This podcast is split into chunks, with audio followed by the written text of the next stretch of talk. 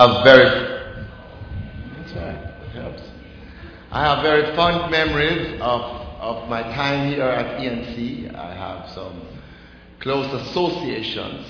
Um, persons from my congregation have been distinguished alumnus of this alumni of this college, and there are um, persons in the student body now who are very, very dear to our congregation.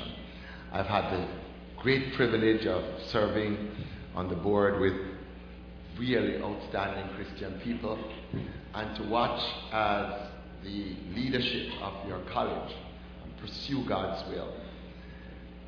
One of the things about my association with ENC that is particularly special to me is a very close friend of mine who was the president of the student body while he was here in the 70s, um, a man by the name of Donovan Cole, who continues to make a tremendous impact in my native Jamaica, um, where, where, where he serves and, and leads as a pastor. He has just re- returned to the pastorate of one of the leading churches in Kingston.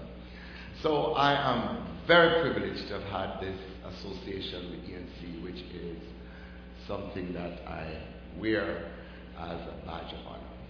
Thank you so much for inviting me to, to, to speak this week, um, where you have dubbed it the Spring Revival. Trust that um, the, the, the event will, will, will at least um, be a revival in, in, in all of our hearts. And um, here in New England, you are really famous for revivals. So, you know, can I say? Perhaps this might be one of those times when we will experience a visitation from God that is unusual, um, unpredictable, but undeniable in its impact. Um, I trust that all of us, you and I, will, will, will, will expect from God something that we need that will really define the rest of our lives. Let's pray. Dear God, I thank you so much for the privilege of sharing your word. Now, beyond academic preparation and beyond intellectual prowess, beyond any particular skill that one brings to the task, we ask you for your grace.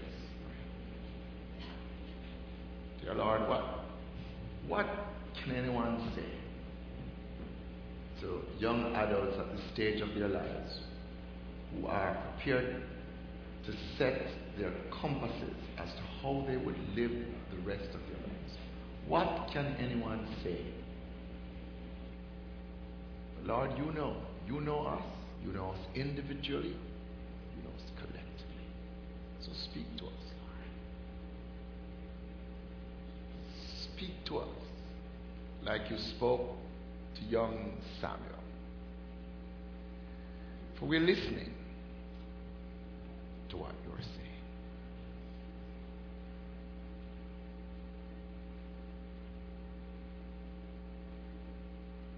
In Jesus' name, amen. My time as a student at university was a very significant time for many reasons. Um, one of the things that I remember most, though, is that I, I met my wife then. And um, it, it has been a wonderful experience.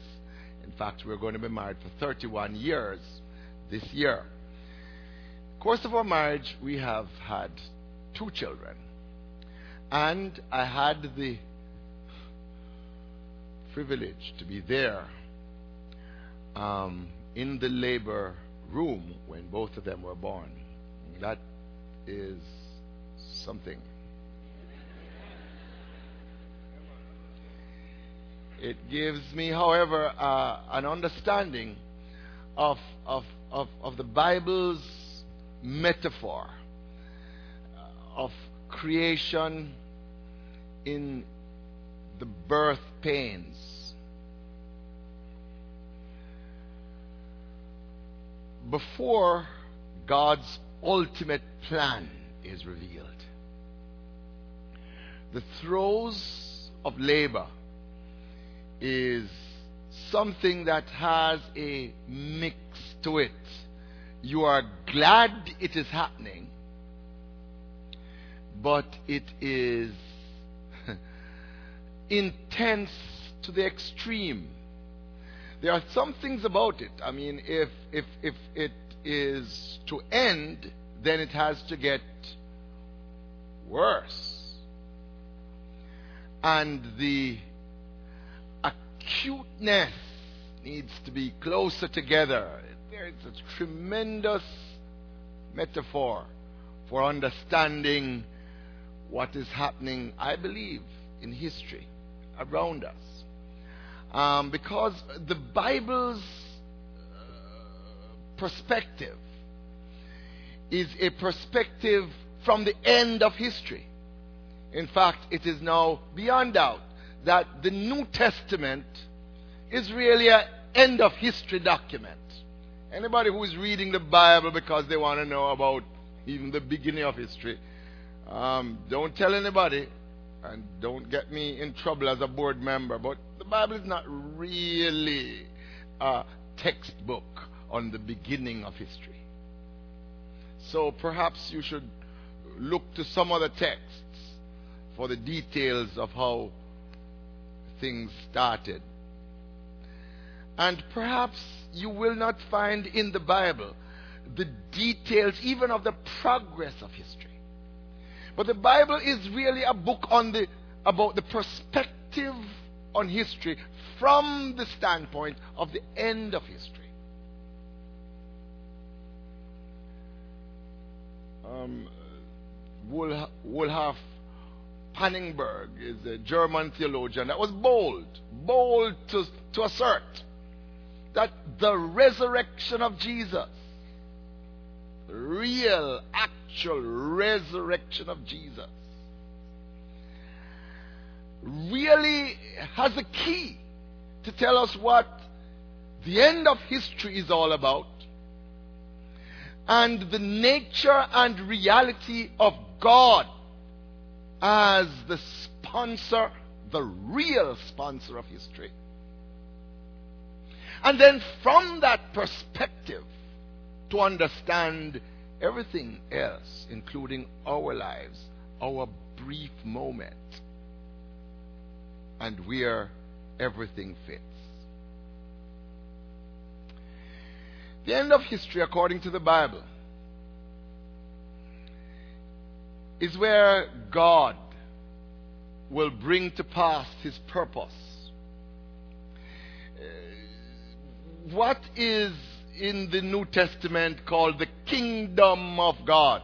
In the United States, you uh, people of the United States have sort of like put kingdom into perspective. You don't really like kingdom, and um, you, your your re- republic. Maybe we could have the Republic of God from the United States standpoint.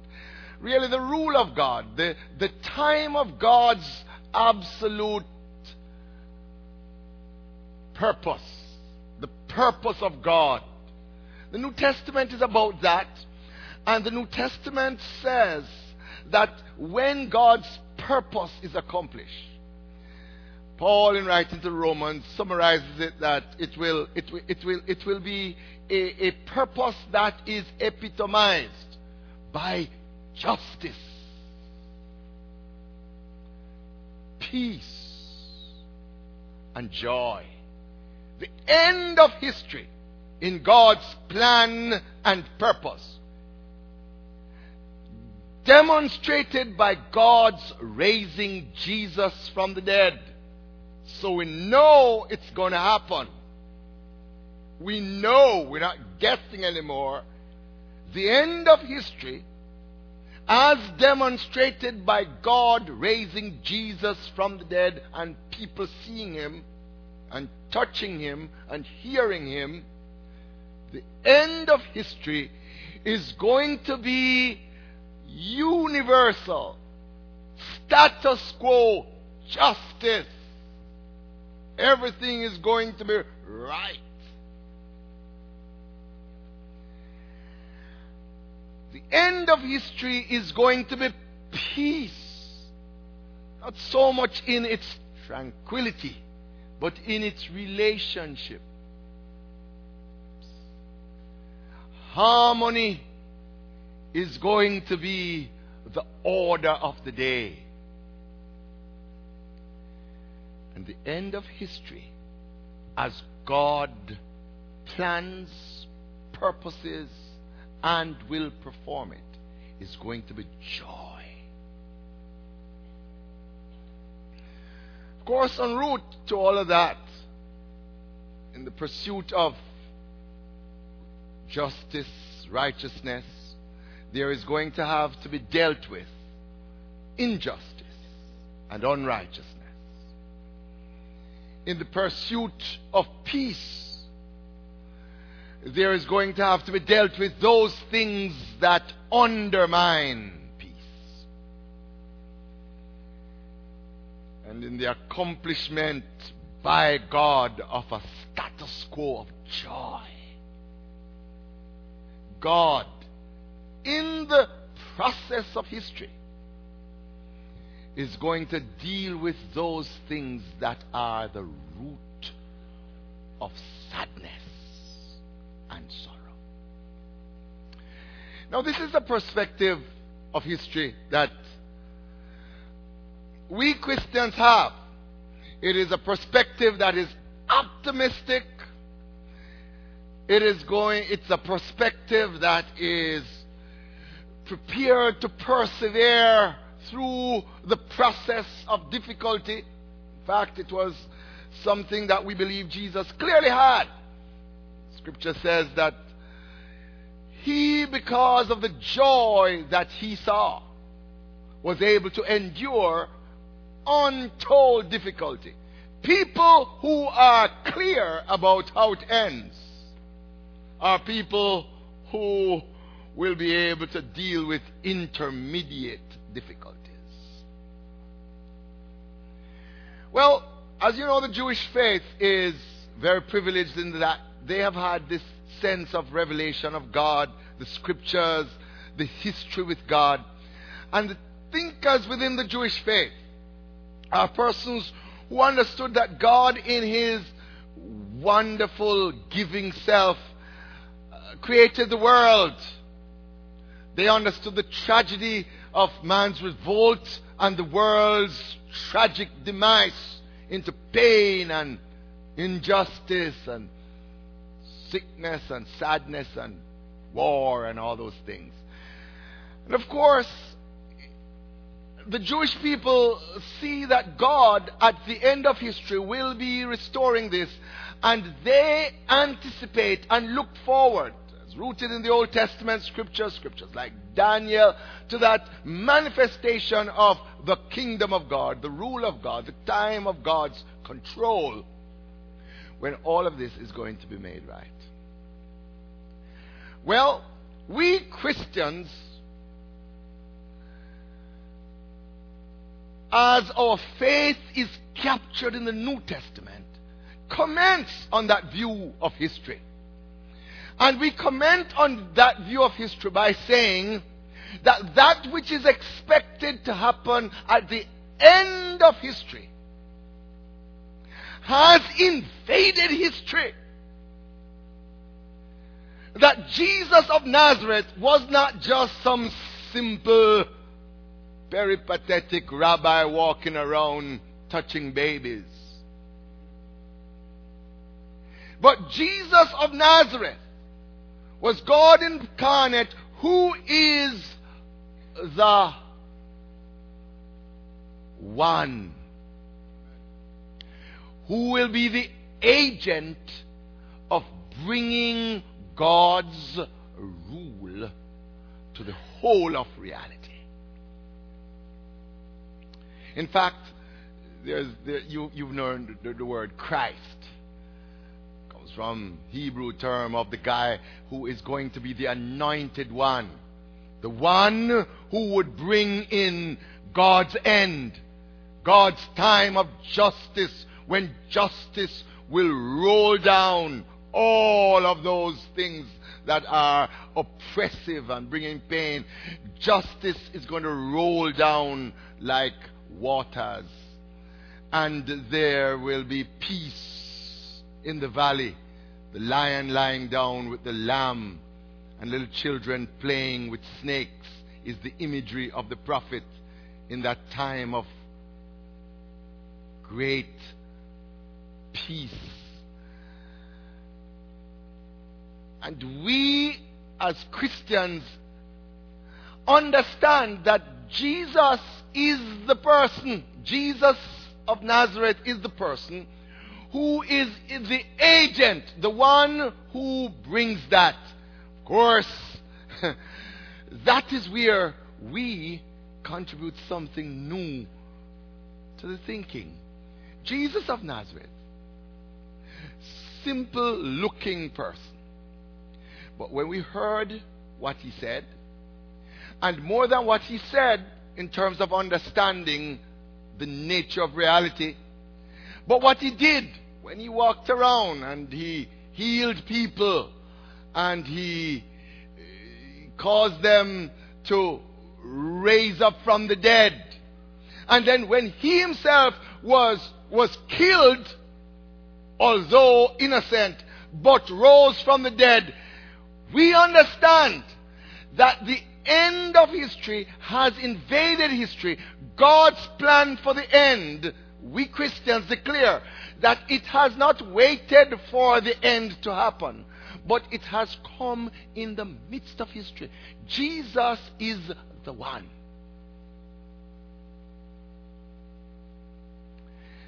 Jesus is the one who now presides over a new time. A time when the justice of God is that which judges all the injustices of the present world. The time when the peace of God, present peace of God, which people can participate in, contrasts with the lack of peace that is in this world. And a time when the joy of the Lord, the joy of the Lord can be the present experience right now of people, even in the midst of the agony that characterizes this world.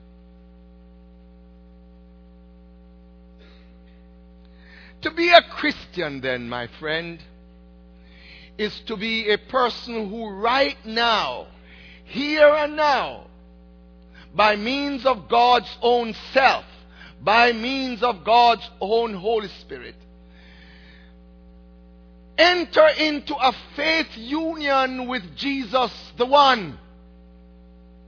And by that faith union with Jesus, you now live the life of the future. Right now, you live the life of God's ultimate rule. Right now, you know what it is not only to be right with God, but have the passion of God for right in the world. Right now, there are some people in faith union with Christ who have that. You see that young man who was killed, 38, 39, who stood up and said, I have a dream. You know whose dream that was? God's righteous dream. The anticipation of the end that had invaded that young man's heart so that he shared the heartbeat of God for righteousness, standing in the midst of a place and a time that had been completely devoted to unrighteousness. A Christian, my friend, is a person who have joined themselves by the power of God to Jesus Christ and have now become people who, although they may be good Americans or Jamaicans, they are more fundamentally citizens of the future, citizens of the kingdom, where they are not only peaceful, gotten over guilt and sin and all that stuff, and peaceable, nice, but they, like Jesus, are peacemakers. We are the peace people. Christians, my friends, are people who are the people of the joy of the end. Where joy is not dependent on circumstances. So we're not bored. Next time you say you're bored, go there, start praying again. Because there's a way that you can tap into the end where it doesn't matter what's going on. I think one of my favorite stories is the story of, of two Christian missionaries that went into a town. A woman was demonized, and because she was demonized, she was being exploited by the forces of injustice. Her illness, her bondage was the means of their prosperity. That's a paradigm that is everywhere around. Um, uh, we, that we could we could preach long about how there are some people who don't want certain things to change because as long as it is demonized that it is, they will prosper. That paradigm can be worked thoroughgoingly through history. Well, such was the situation demonized woman in Philippi was the means of the prosperity of those who handled her. The people of the kingdom, the people of God's future, the people of God's rule came into town not really wanting to, to create any problem. But this woman followed them around saying, These men are the servants of the Most High God. These men, and they just, they just said, you know, Oh, I wish that. And, and, and they just turned around and just delivered the woman from her demonic bondage. Of course, that means it affected somebody's economic well being. So the economic interest then, I don't know if that happens nowadays, but there is a traditional link between big economic interests and the political directorate back then. So the economic interest of the town consulted with the political directorate of that particular context and the judiciary decided that these liberators of this woman from her demonic bondage were criminals. Bad people. Worse people in town. So they were locked up and they were not held in just minimum security.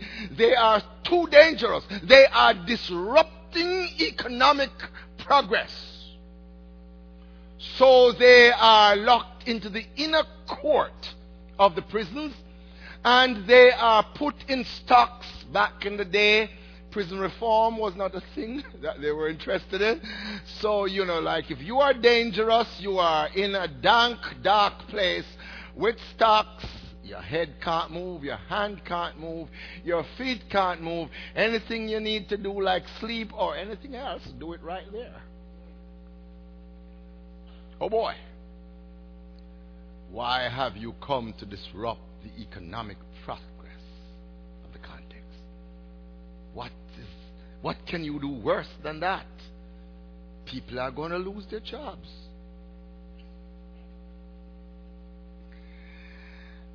These Christian men, having been treated thus by the powerful institutions of economics and government in Philippi, we are told that at midnight, when they were expected to be crying, they were singing.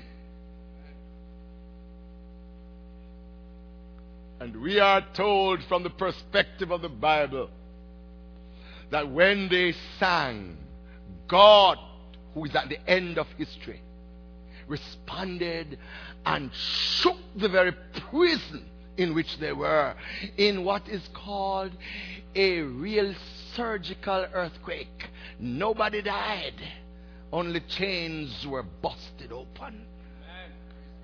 Acts chapter 16 tells us about the story of the nature and the power of joy in the face of a world that has structured itself to perpetrate sadness and sorrow. Every now and then, God, in the midst of that situation, for people who have been the victims of that situation, brings joy, and the joy of the Lord becomes their strength.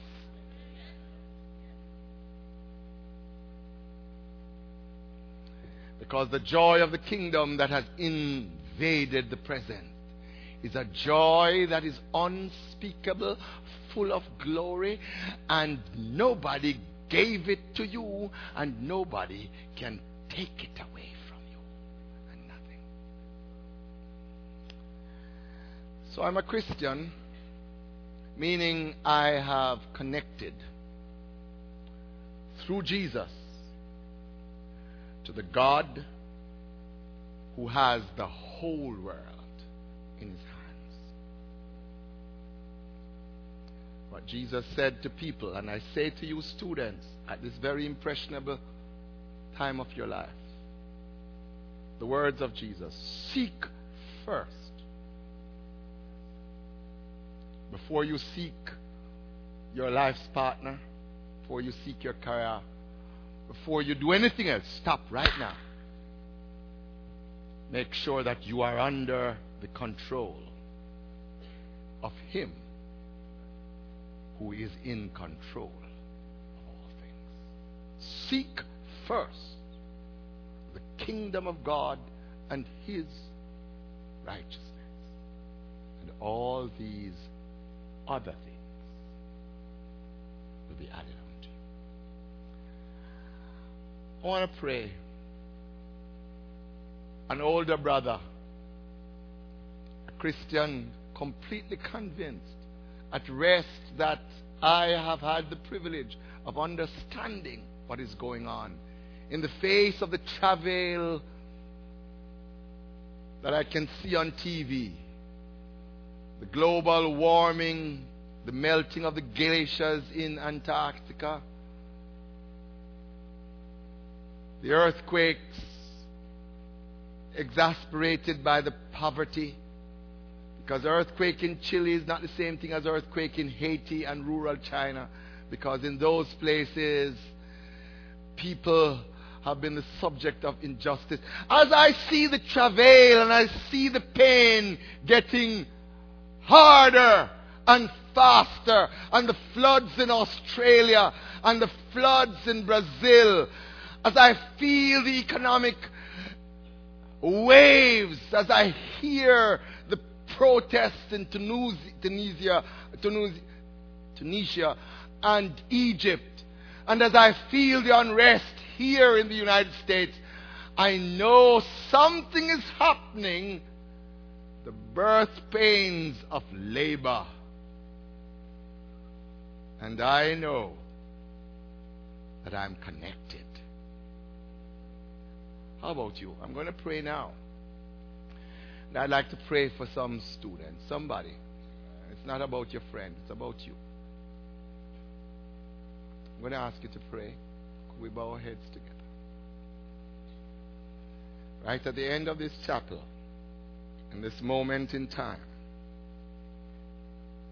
I'd like to pray for somebody who would say, Today is my day when I will bow to the Lord God of heaven, and I will come under his control. I'd like to pray for you specially. If, if that is something that you want to either make a first statement in this way or a restatement, I'm going to ask you to just raise your hand at the beginning of these revival service. I belong, I bow to the King of Kings. I'd like to pray especially for you Anybody like that? Just raise your hand now. You can count on me. I bow to the Lord of the universe, I bow to God. Dear Lord, I thank you so much that we understand what is going on, that the travail of labor will bring forth the new creation. Thank you, Lord, that we don't have to wait because right now, here and now, there are some of us who have begun to participate in the righteousness, peace, and joy.